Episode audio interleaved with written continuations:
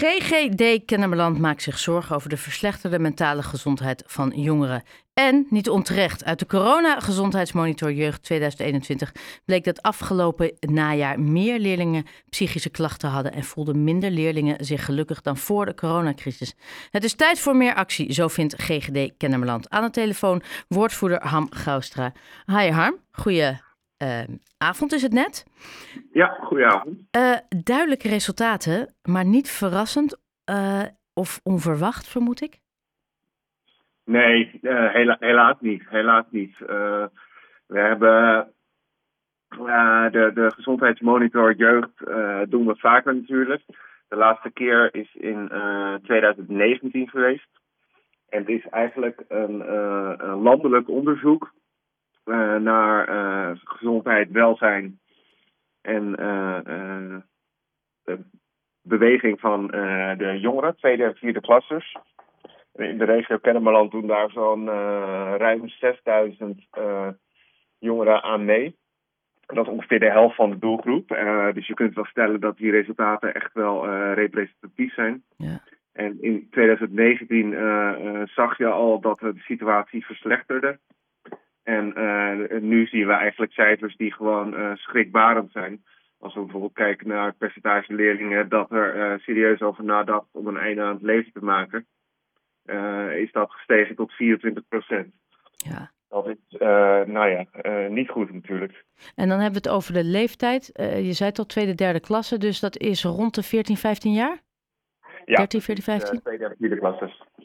Ja, dat is een ongelooflijk jonge leeftijd om met suïcidale gedachten rond te lopen. En dat is dus een stijging van 8%, terwijl dat daarvoor altijd heel stabiel was. Inderdaad, daarvoor uh, uh, altijd rond de 16%. Waarvan je natuurlijk uh, ook kunt zeggen dat is, dat is al veel te veel. Ja. Maar als we het nu over bijna een kwart hebben, dan is dat foute boel. Ja. Hoe zorgwekkend is dit? Nou, erg zorgwekkend, denk ik. En, uh, en het is uh, daarom ook niet voor niets dat wij uh, wel echt oproepen tot actie. als GGD Kennemerland zijn ontwikkelen we natuurlijk verschillende interventies, noemen ze dat, om die mentale gezondheid van de jeugd nou ja, beter te maken en het algehele welbevinden. En het is nu wel echt aan scholen en gemeenten om ervoor te zorgen dat die ook daadwerkelijk gedragen gaan worden. Ik, ik neem aan hè, dat jullie deze uitslagen uh, uh, aan, aan de gemeente Haarlem hebben gepresenteerd en, en de rest van de regio. Hoe werd erop gereageerd? Nou, de resultaten zijn wel echt net gepresenteerd. Uh, maar ja, met dit, soort uit, met, met dit soort resultaten, dan zou ik verwachten dat de gemeente binnen vijf minuten aan de telefoon hangt. Nou, de gemeente die uh, snapt natuurlijk heel goed ook dat dit uh, nu echt een serieuze zaak is. Dus we hopen de tijd gewoon uh, meer met elkaar in gesprek te kunnen gaan. Om die echt broodnodige stappen te kunnen zetten.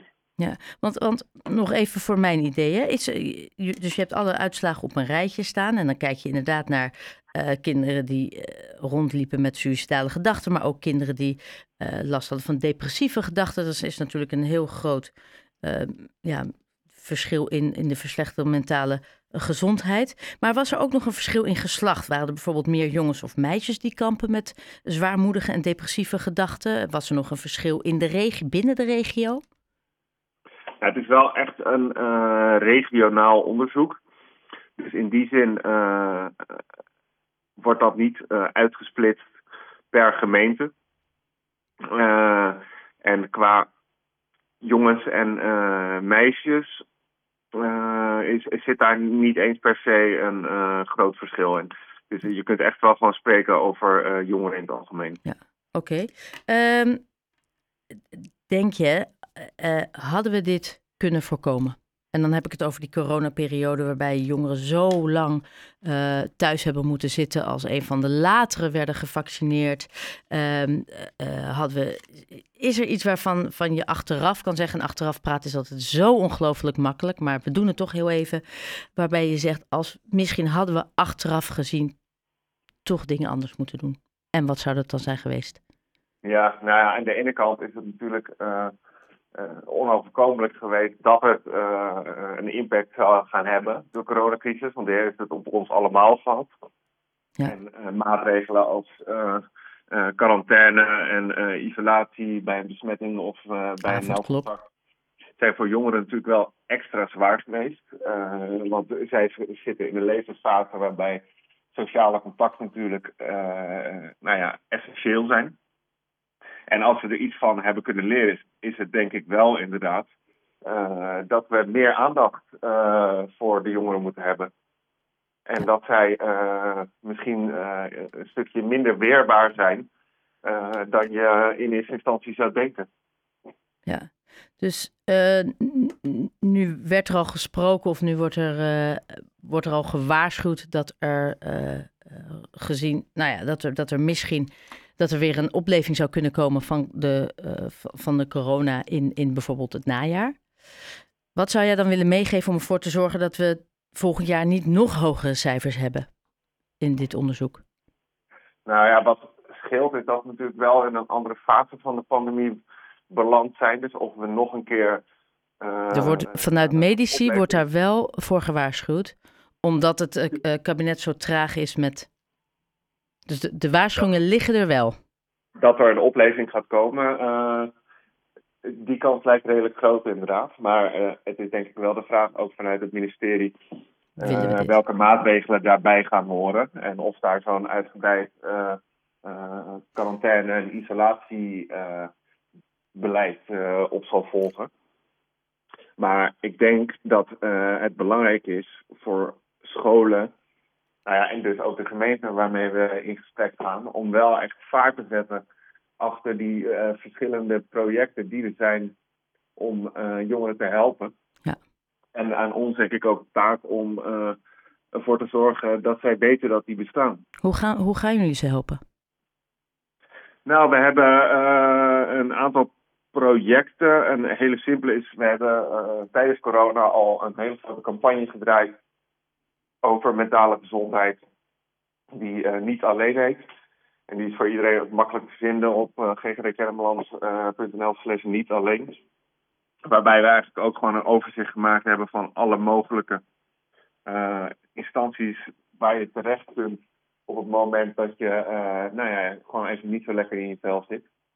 Ja. En onlangs zijn we gestart met het project Word Up. Dat is een samenwerking met GGZ Ingeest en uh, museum ja. ingeeft, waarbij we uh, eigenlijk jongeren workshops aanbieden om hun om sombere gevoelens om te zetten in kunst. En om het op die manier te leren om het bespreekbaar te maken.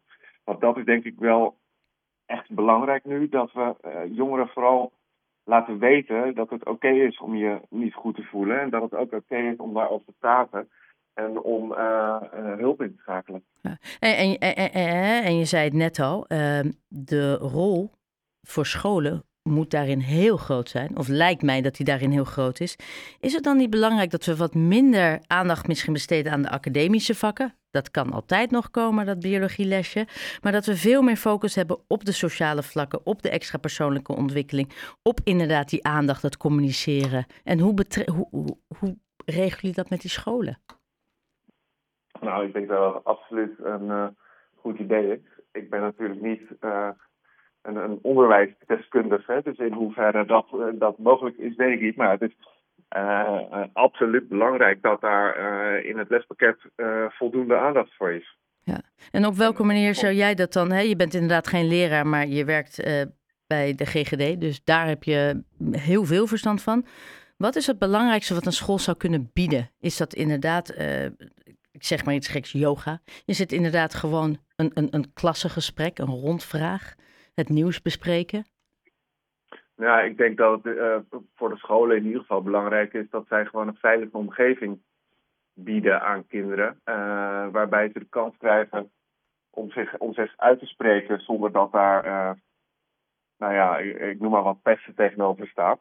Dat is nog zo gezien ook dat het, het pesten is toegenomen op uh, scholen uh, de afgelopen twee jaar. Is dat echt, is, sorry, is pesten toegenomen? pesten is ook toegenomen, ja. Is dat een, een gevolg misschien dat mensen niet lekker in hun vel zitten en dat ze daardoor dat uiten op anderen? Dat zou goed kunnen, inderdaad. En de hele nieuwe dynamiek met ook teamslessen bijvoorbeeld. Nou ja, kan er misschien aan bijdragen dat meer cyberpesten. Ja, precies. Cyberpesten, ja, precies. Dat zien we ook dat dat is toegenomen. Maar om even terug te komen op die eerdere vraag, wat moet je dan doen als school zijnde? Uh, dan denk, denk, ik zelf bijvoorbeeld aan een tekenles, wat op elke school gegeven wordt.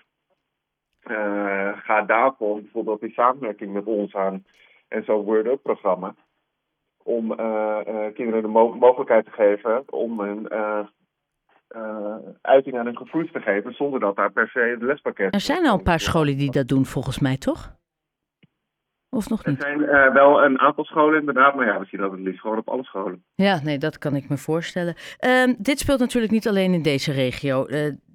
Dit is eigenlijk heel Nederland, maar ook veel breder in ons, in, in Noord-Holland. De Eimondten pak ik er even bij, uh, maar ook Amsterdam, Amstelveen, Amsterdam, Haarlemmermeer. Uh, werken jullie samen, brainstormen jullie ook samen over die aanpak? Om inderdaad, zoals je bijvoorbeeld zegt, alle scholen te bereiken?